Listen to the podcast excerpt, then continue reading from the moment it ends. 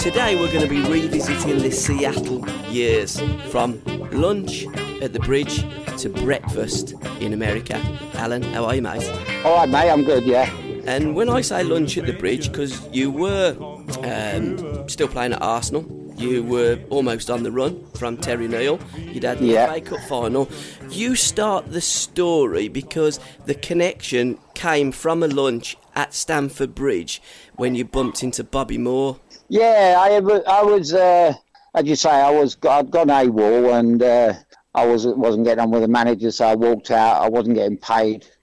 Uh, my missus had to go out to work to get some money. He worked in a restaurant. No, I was just getting by. And uh, Christine Matthews at Stamford Bridge offered me, she said, we've got a spare box at the bridge. Would you like to run it? And I, I went, yeah, you know, lovely, social. That's my kind of game. So I was there one day at a match, and uh, I was walked. I walked out at half time and uh, to go to the gents, and I bumped into Bobby Moore, and I said, "Look, Bob, come in, come in the box." And the boys "I was with Dennis Waterman was in the box with me, and a couple of other pals." And uh, I said, "The boys would love to see you. Come in and have a beer with me." And I never thought no more of it. Anyway, he, he walked in after the game, and, and he said, "What are you doing? Why, uh, why aren't you?"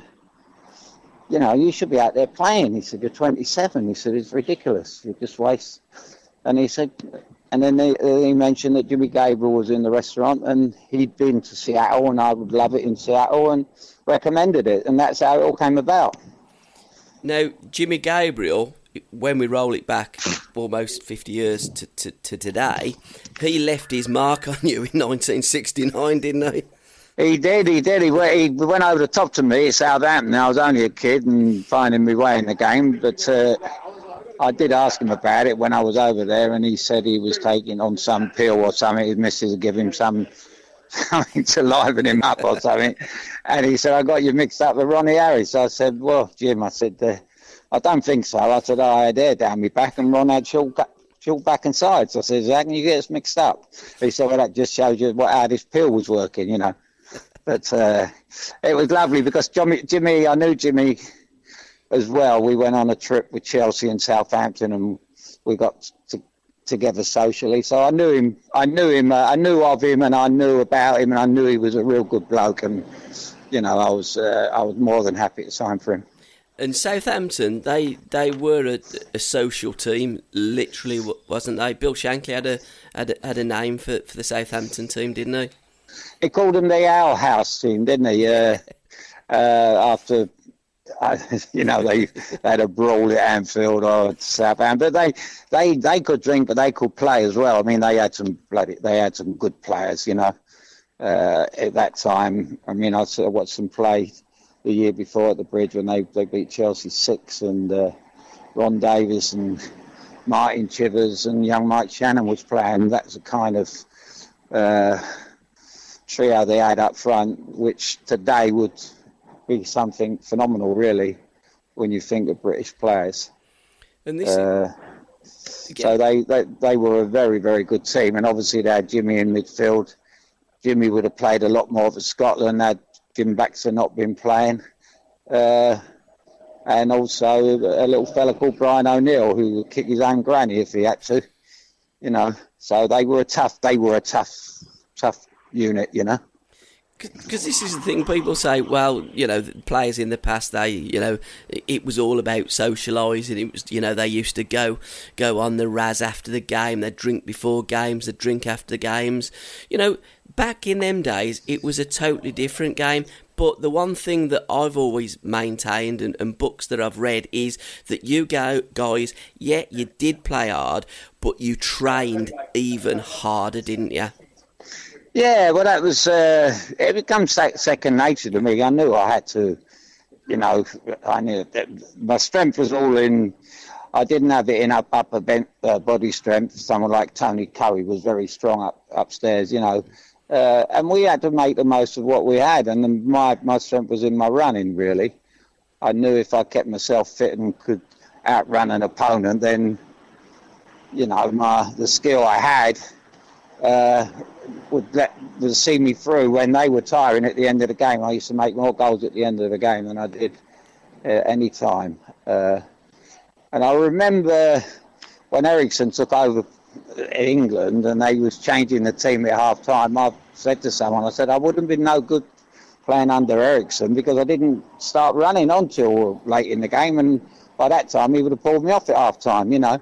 He was changing 11 players at half time, which was quite ludicrous because some players take, you know, uh, get stronger as the game goes on. But again, I was certainly one of them. With, with some of those friendlies, it, it, does make a mockery of it, and and and also just before you you left, uh, while you was at Arsenal, you know, people say, "Oh, Hudson, he was the one that turned down England to play against Brazil," but again, it's not as simple as that. You had a late call from Ron Greenwood. You wasn't particularly fit, and playing against one of the probably the greatest team on the planet wouldn't have been ideal for you at that time, and wouldn't have been ideal for England neither, would it? Well, I think um, once again, you know, managers. The first thing I would do as a manager, I would ask the player how he was and exactly. if he was fit and it was something that amazed me with Arsenal really because I didn't really have a proper medical and I was injured there. Mm-hmm. And uh, it was so unprofessional for a big club like Arsenal. I mean, it couldn't happen today. Uh, I wouldn't have passed a fitness test with uh, this abdominal problem I had. And uh, in fact, they shouldn't have bought me really in, in the state that I was in. Yeah. Uh, but Stoke were desperate for the money because of the roof blowing off. And, you know, uh, they kind of thought, well, we're get, getting rid of Alan Ball, we'll get we'll bring him in, you know. So it was a ter- it was a change of events, which didn't really make much sense for anybody.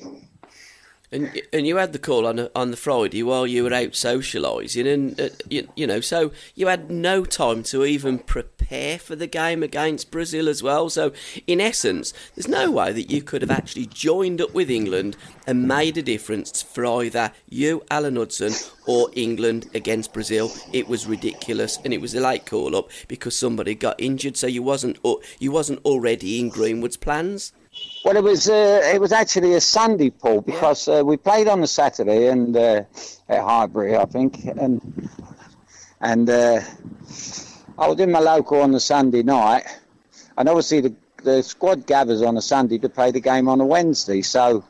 I was in my local on a Sunday night, and somebody shouted out my name. You wanted on the phone. It's Ron Greenwood. I told him I told him where to go because I thought someone was kidding me, and uh, it was him. But uh, he should have asked me really on the phone, you know, if I was fit and everything else. And I mean, you don't want to pick a player who's not in the right frame of mind anyway.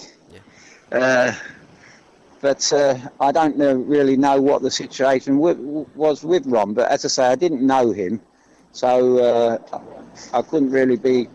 I was, I was, very, very honest and frank with him, and said with the greatest respect, I'm not in the right frame of mind to play. I'm still carrying a bit of an injury, and I don't really want to be anyone's substitute kind of thing, you know.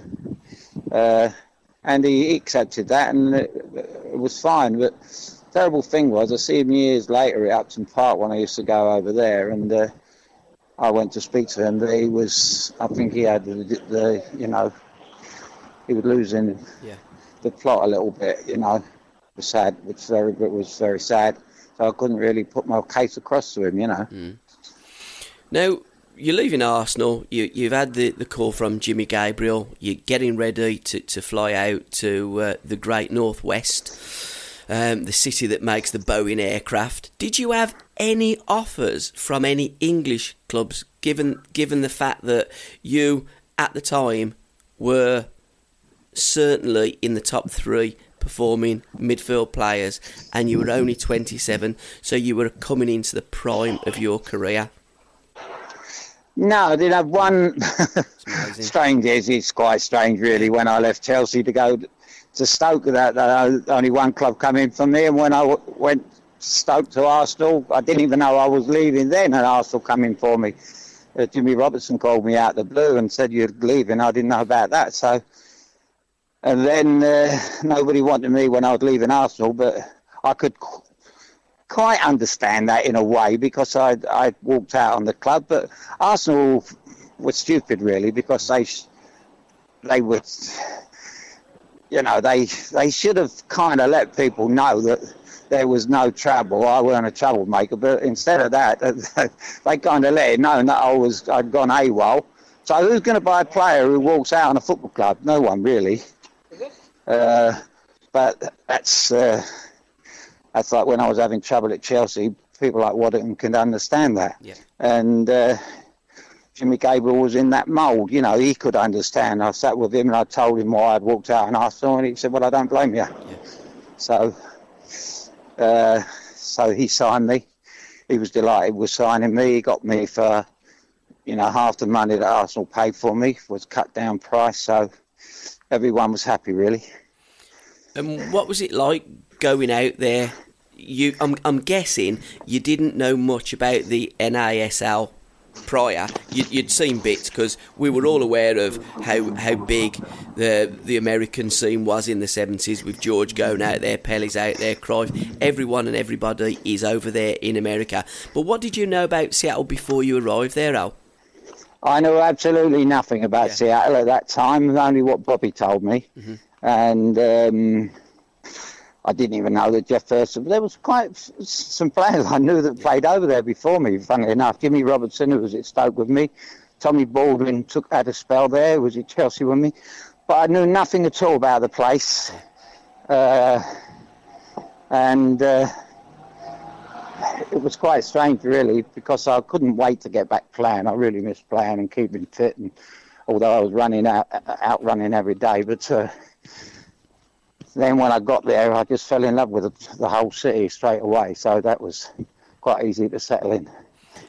How how different was Seattle when you first arrived by, by looking at your surroundings, you knew you knew uh, accommodation compared to what you'd you'd been used to at, at Stoke and in and in London as well. Well, I found it uh, a breath of fresh air Yeah. because um, it was great over there, and I can see why people, why George went there and other players went there because they didn't know who we were. You know, you have a drink in Chelsea or Stoke, and it all goes back to the manager, or you know, they can't they can't wait to make a phone call and say you're out. But over there, they don't even know you are. You know, you're nobody takes any notice. They don't know you know, football, soccer players, as they call them, they don't know who we were. I was a captain of Seattle and nobody knew me, so it was great. And I just used to socialise with them as if I was just one of them, really. Yeah. So, so it was really nice not to have to worry about going into training next day and someone to grass you up, you know. Now, in your, your brilliant book, um, the uh, the Working Man's Ballet, you, you you wrote in one of your chapters that you were born to play in America, and and looking at your lifestyle, reading your books, talking to you, get to knowing you, I think you you were born to play there in the states. Everything that they had to offer w- was there for you, and, and and it's almost as though I know Stoke was the best time in your, your footballing career because you played your best football there. But at Seattle, you seemed so settled and comfortable and, and literally like you was born to play there. Yeah, well, I, I think um, I was born to live life to the full, and um, there's no better place in the world than to do that than in America. And I just loved, I loved the city, and I loved, I loved. Uh, my favourite was going away on the to play four game four games in ten days, and going on an away trip to New York and Tampa, Fort Lauderdale, Washington. You know, playing against all the other great players and it was like a, it was basically a working man's holiday. Yeah. Uh, only you could, you know, you did really, ke- I did really did keep myself fit. So, uh, and I had to be a little bit more of an example because of the way I lived, and I was the first player really to sign a long contract over there. Because those were the days when people only used to go there at the end of the season on a like kind of a loan deal, you know. Yeah. So I, I was their first long time uh, signing, really. And you had a nice little house. Um, next, well, I'm guessing throughout your career you met many barmen, but you literally lived next to the barmans in, in Seattle, didn't you?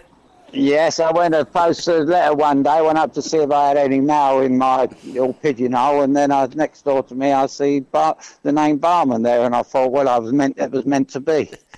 So, and I became great friends with them. They were from California, we were from London, so we had a lot to talk about. Um, we had parties at my house, and they were always invited.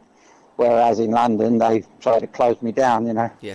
they'd phone the police and say, you know, he's having another one of his parties. But uh, that weren't the way in America because America is a very social country. Now, did you just have the one house in America? Was that the one in the uh, hills of Bellevue?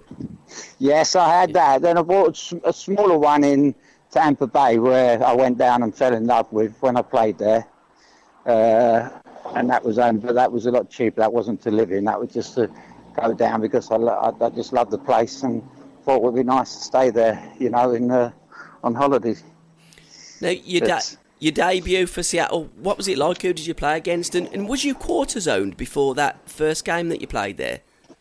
I would. The first game, strangely enough, was against Tulsa. It was against Alan Hinton's team. Okay. He was manager of Tulsa, I believe. And um, um, I remember what they used to do in them days. Because, because like us, they used to inject cortisone into. I had still had that bad ankle, uh, and I remember being injected, and. Uh, the doctor obviously only injected me for the 90 minutes, and if you draw over there, then you play on to a goal scored, or you go into overtime. So quarter of an hour each way overtime. So the drug had worn off, and I was I was running on this ankle which had been injected, and the, the thing had worn off. So I was excruciating pain, and I had to walk off.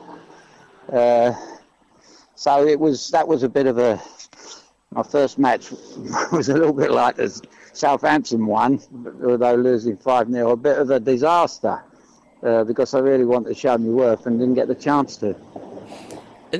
Again, America being a, a hot country, I, I assume, because Seattle is in the northwest. It's above California, isn't it? It's you know almost the opposite to where you put a postage stamp. I'm guessing the ground was quite hard. How did your your your ankle uh, cope with, with that, or or or did they bring Well, our, our, our, stadium was indoor with uh, astroturf, and it was had a bit of a, a sponge to it, so it, but, you know, it wasn't as bad as some of the pitches over there, which were like playing on the M6. yeah, uh, and our training ground, Renton, I mean, it rained so much in Seattle, it was always wet, so that was always give that a bit of a, a, a soft touch on the on the surface. So, I, yeah, I, I, I- got through it uh, all right. But uh, I, I say to people quite regularly, they say, you know, you love the sun and you love being out in the sun. And I did. I said, but I was in Seattle for four years and we hardly got any sunshine, but I never noticed it oh, because I was enjoying myself so much. It was such a it was such a great place to be. You know, there's so much to do, and the people were great, and I, I was just born to born to live there. You know, and that's when I started writing the book, The Working Man's Ballet, and I and I remember the first night I thought, you know, this is going to be my resting place, yeah. And I, I was really convinced that I would never come back. Uh, but then, just just when you think uh, you've cracked it, something happens. again, we'll touch upon that a little bit later in thi- this episode. But with all chapters of your life, there's something that just goes unbelievably wrong, isn't there? Well, yeah, I, I mean, uh, I, I thought when I, but this was a little bit later, you know, when I went back to Stoke, when I when I was offered the manager's job by the chairman there, and he died on the morning of Yeah.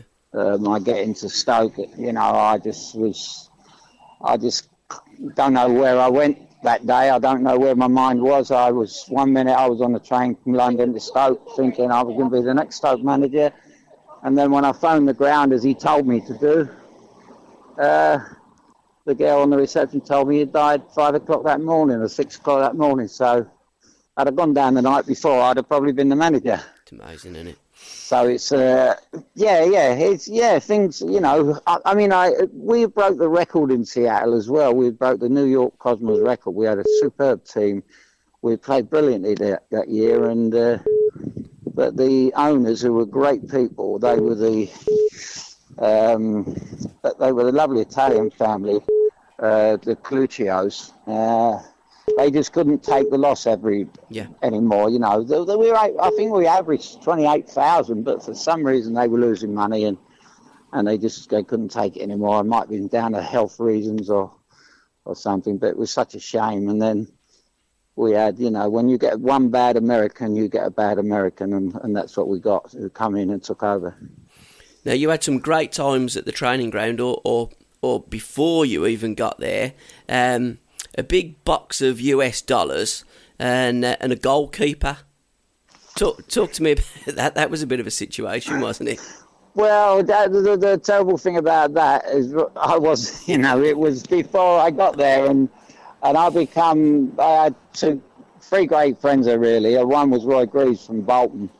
Uh, one was Steve Buttle. He was a great great player from. He played at Bournemouth, and he, he was a terrific player. I loved playing with him, and and the other was a big six foot three, six foot four, overweight Russian American goalkeeper and uh, called Mike Ivanow, and I used to get on like house on fire with him. And he he was like a scout wherever we went over the country. He would go and find all the bars and everything else. He was like the lookout. And uh, just before I got, uh, well, the six months before I got there, the story goes that he got into training and he was out of season. He was working for his dad in the in the bank and he embezzled the bank. And uh, two of my pals, Adrian Webster and Tommy Jenkins, uh, they got to training, and he said to them, "Do you want to train today, or do you want to go to Vegas?" So they thought he was kidding, and uh, they said, "Well, what do you mean?" And he opened the trunk of his car, and there were like all these dollars. He embezzled the bank, and he was on his way to Vegas. So off they went. The three of them went to SeaTac Airport and flew to Vegas instead of going in the training ground. And I think that had I been there, I'd have been there with them. uh, and I believe they went there for a long weekend and was there for about 10 days and never come out of the room. What, what, Uh, what happened when they come back to Seattle? Didn't didn't Jimmy Gabriel go ballistic? Well, I, I think it might have been a pre-season or something. but Jimmy, I think Jimmy was so short of players at that time, he couldn't really do anything because he needed them. Uh, um, I mean, he, he was a, he was an unbelievable character. Ivan, I was a, a, and I mean, I I tried my hardest when I was captain and then became assistant coach. I I tried my hardest. I sat him down one day. We we were at my house having a drink, and I said, "Look, you've got to go on a diet, and you've got to start training better. You know, you you got to lose some weight, or what, you know, you got you got to start playing." Because we have another fellow, a German American called Jack Brand, who was a very good goalkeeper, and I said, "Come on, give him a, give him a fight for your place, you know." Uh, but it was too much for him. He couldn't do it. He he was too busy enjoying himself. So bless him. But he was a, he was a great great pal of mine. Uh, but I did miss miss out on the Vegas trip, and I've never wished to go there with anyone else but him. So I, I wouldn't bother. Now, some of the great players that you uh, that you played against uh, in America, you played against Johan Cruyff.